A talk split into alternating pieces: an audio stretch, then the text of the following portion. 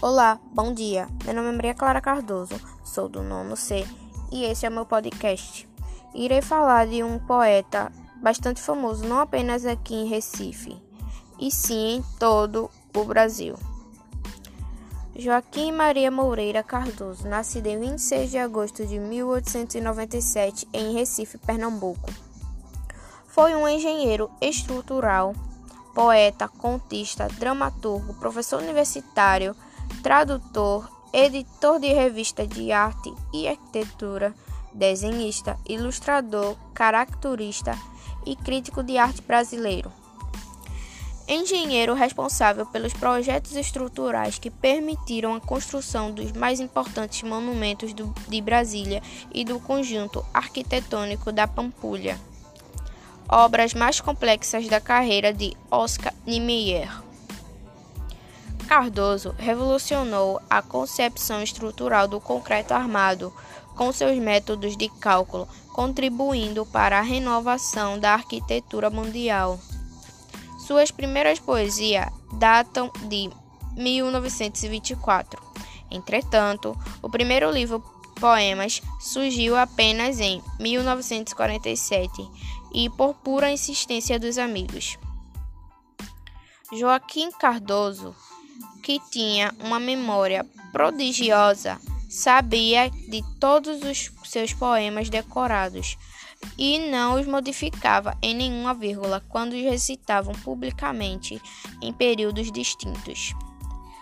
Conviveu com poetas modernistas como Manuel Bandeira e João Cabral de Melo Neto, tendo publicado vários livros entre 1946 e 1975 usando como tema principalmente seu Recife natal e o Nordeste brasileiro.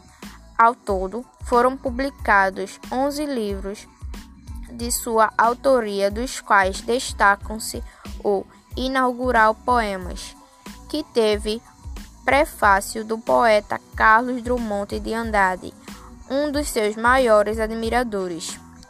Duas de suas obras teatrais, O Coronel de Macambira e de Uma Noite de Festa e suas poesias completas.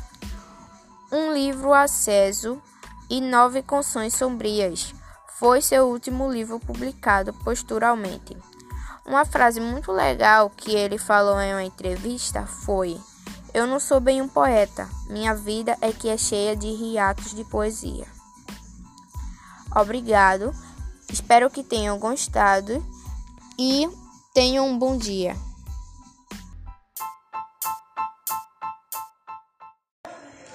Bom dia, bem-vindos ao podcast Portal EBEG. Eu me chamo Tawane e hoje vou falar um pouco sobre a história de Reginaldo Rossi. Reginaldo Rodrigues nasceu no Recife, capital de Pernambuco, em 14 de fevereiro de 1943. Foi estudante de graduação em engenharia civil por quatro anos e ensinava física e matemática.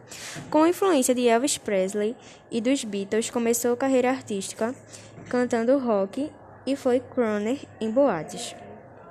Reginaldo Rossi iniciou sua carreira artística em 1964, comandando o grupo rock The Silver Jets. Depois, integrando-se à Jovem Guarda. No início, abria shows de Roberto Carlos.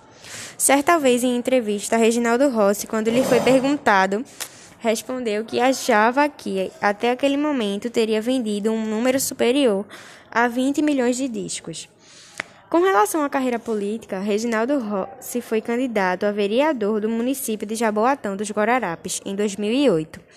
Obteve 717 votos, ficando com centésimo décimo nono lugar. Filado, filiado, ai, filiado ao Partido Democrático Trabalhista, Reginaldo tentou se eleger novamente, dessa vez para deputado estadual nas eleições de 2010. Novamente não teve êxito. Conseguiu 14.934 votos e ficou na 93ª colocação no pleito. No dia 9 de dezembro de 2013, Rossi passou por um procedimento chamado toraconsentese, que tirou 2 litros de líquidos acumulados pela no dia 9 de dezembro de 2013, Rossi passou por um procedimento chamado toracocentese, que retirou 2 litros de líquidos líquido acumulados entre a pleura e o pulmão. O resultado da biópsia, divulgado dois dias depois, confirmou o diagnóstico de câncer de pulmão. Reginaldo Rossi morreu na manhã de 20 de dezembro em 2013, aos 69 anos de falência múltipla de órgãos em decorrência de câncer no pulmão. Seu corpo foi sepultado no cemitério Morada da Paz, em Paulista, região metropolitana do Recife, ao som de Recife, minha cidade, música que compôs em homenagem à sua terra natal. Oito meses após sua morte, sua viúva, Celeide Neves, morre aos 67 anos também em Recife, de infarto em 15 de agosto de 2014. E agora eu passo a voz para o meu colega.